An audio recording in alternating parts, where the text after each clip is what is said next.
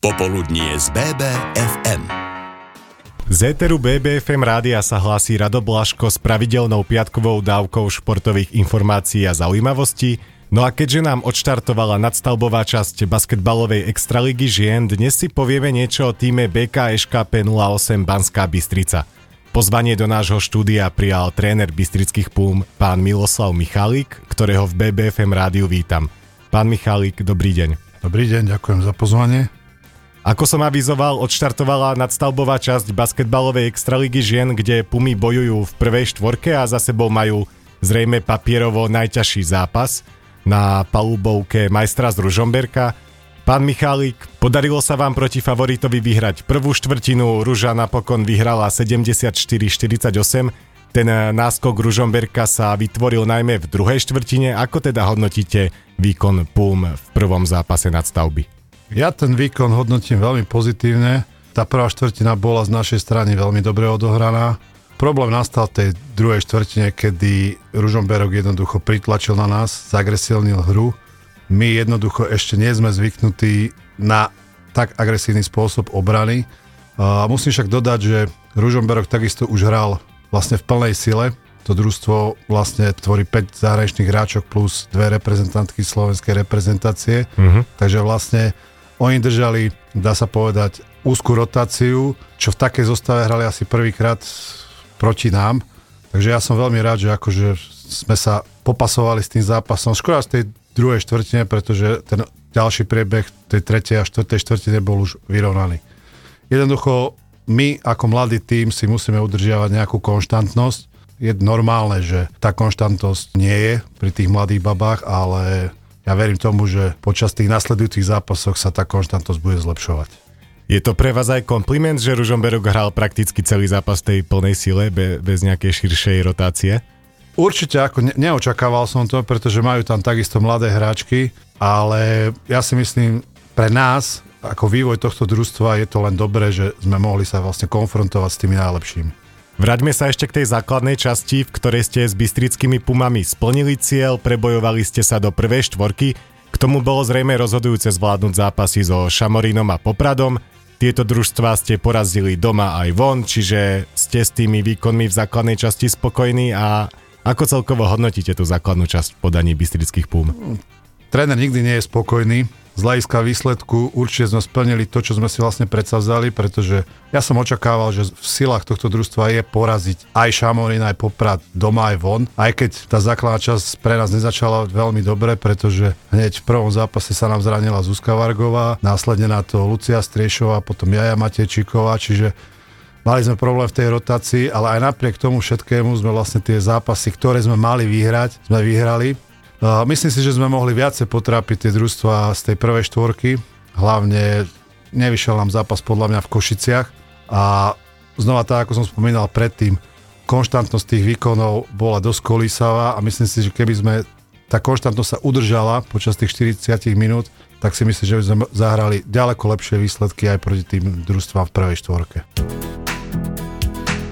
BBFM Naše Bystrické. Aj naďalej sa v éteri BBFM rádia rozprávame s trénerom BK SKP 08 Banská Bystrica pánom Miloslavom Michalíkom.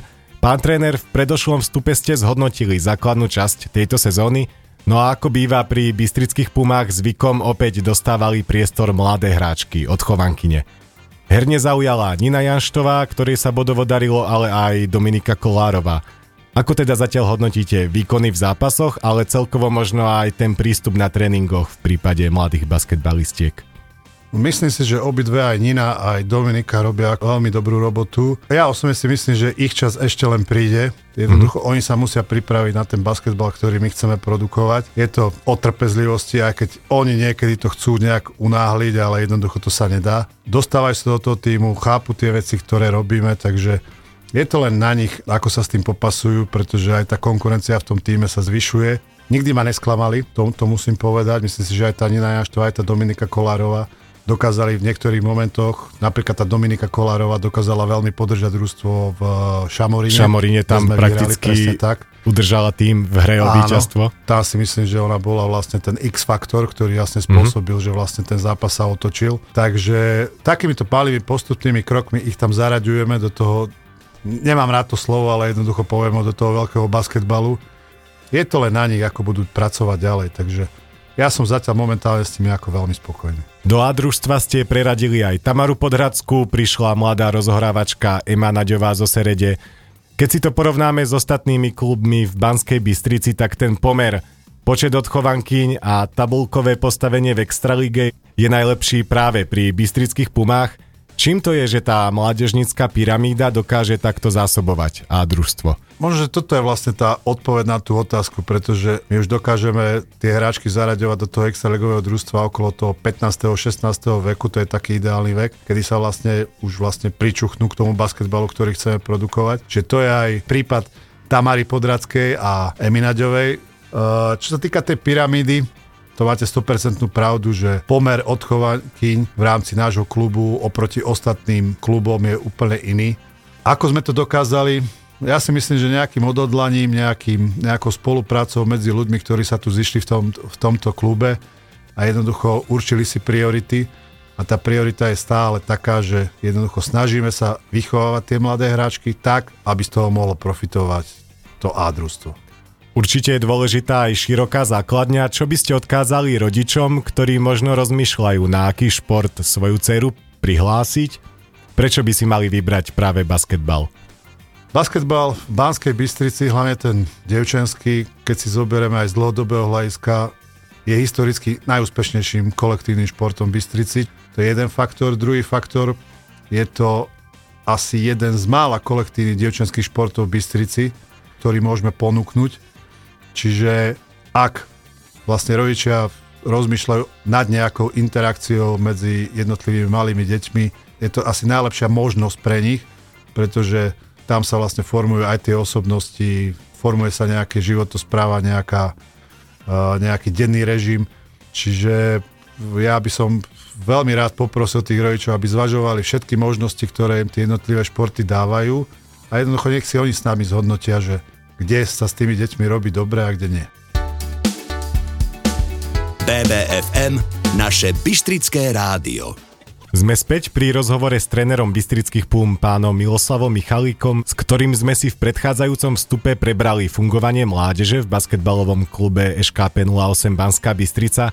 Pán tréner, prejdime od mládeže k posilám. V prvom zápase v nadstavbe v Ružomberku sa predstavila už aj americká pivotka Shalanda Bernie Robinson – ako sa vám zatiaľ pozdáva táto hračka po hernej, ale aj tej ľudskej stránke? Lala je podľa mňa vhodný typ pre naše družstvo z hľadiska tej hernej stránky, pretože, tak ako som spomínal, mali sme problémy v podkošovom priestore. Po ľudskej stránke myslím si, že zapadla veľmi dobre medzi baby.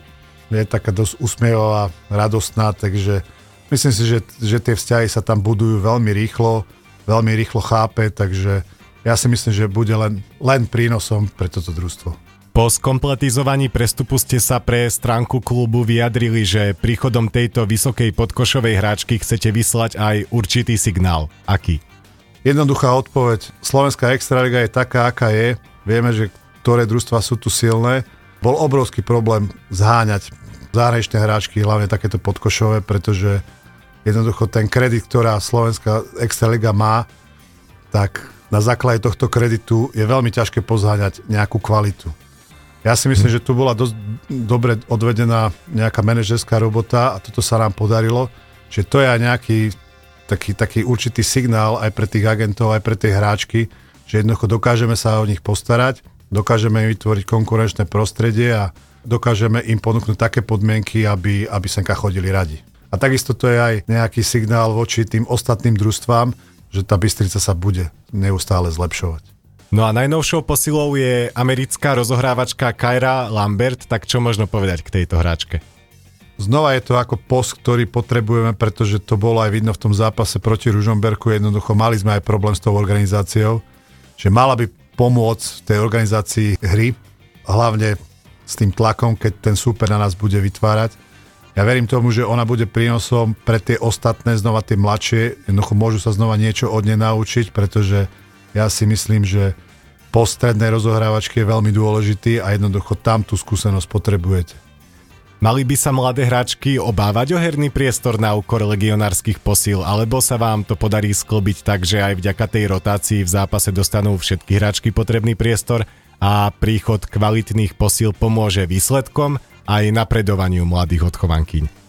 Ja si myslím, že tie mladé hráčky môžu sa obávať o svoj herný priestor, pretože sa zvyšuje konkurencia v týme, ale na druhej strane im to môže z nejakého dlhodobého hľadiska veľmi pomôcť pri ich napredovaní, pretože dostávajú sa do takej situácie, v ktorej, v ktorej sa oni môžu učiť. Momentálne pri tak, tak mladom týme, ako sme boli a ako sme vlastne stále, to učenie je veľmi špecifické, pretože tá skúsenosť tých hráčok našich nie je až taká, ako tých hráčok, ktoré možno prídu, a hlavne tých zahraničných hráčok, ktoré jednoducho sú, sú skúsené, majú za sebou nejaké ligy, hrávali v nejakých súťažiach, takže či sa majú bať o ten herný priestor, znova je to, je to na nich, jednoducho mm-hmm. tá konkurencia bude, sa zväčšuje a je to jednoducho na nich, či sa s tým popasujú alebo nie.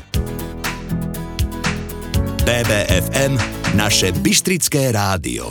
Aj naďalej sa veteri BBFM rádia rozprávame s trénerom BK SKP 08 Banská Bystrica pánom Miloslavom Michalíkom, Pán tréner, vy ste sa na jeseň premiérovo predstavili aj ako asistent trénera na lavičke reprezentačného družstva v zápase s Talianskom v Piešťanoch. Ako hodnotíte túto skúsenosť eh, z reprezentačného týmu? Myslím si, že každá skúsenosť s európskym basketbalom je veľmi dobrá. Ja som veľmi rád, že som dostal túto možnosť, aj keď na druhej strane vlastne bola tam nejaká požiadavka kvôli tomu, pretože ten tým v slovenskej reprezentácii sa omladzuje a ja ako hlavný tréner reprezentačného družstva do 20 rokov sa snažíme zapracovať mladé perspektívne hráčky aj do toho A týmu. Čiže boli to také spojené nádoby.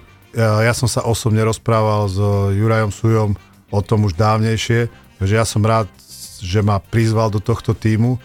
Fakt, ja hodnotím to veľmi pozitívne, pretože z hľadiska môjho rastu je to ďalší významný krok v mojej kariére, takže e, tých vedomostí alebo tých kontaktov s tou Európou je zatiaľ v našom klube minimum.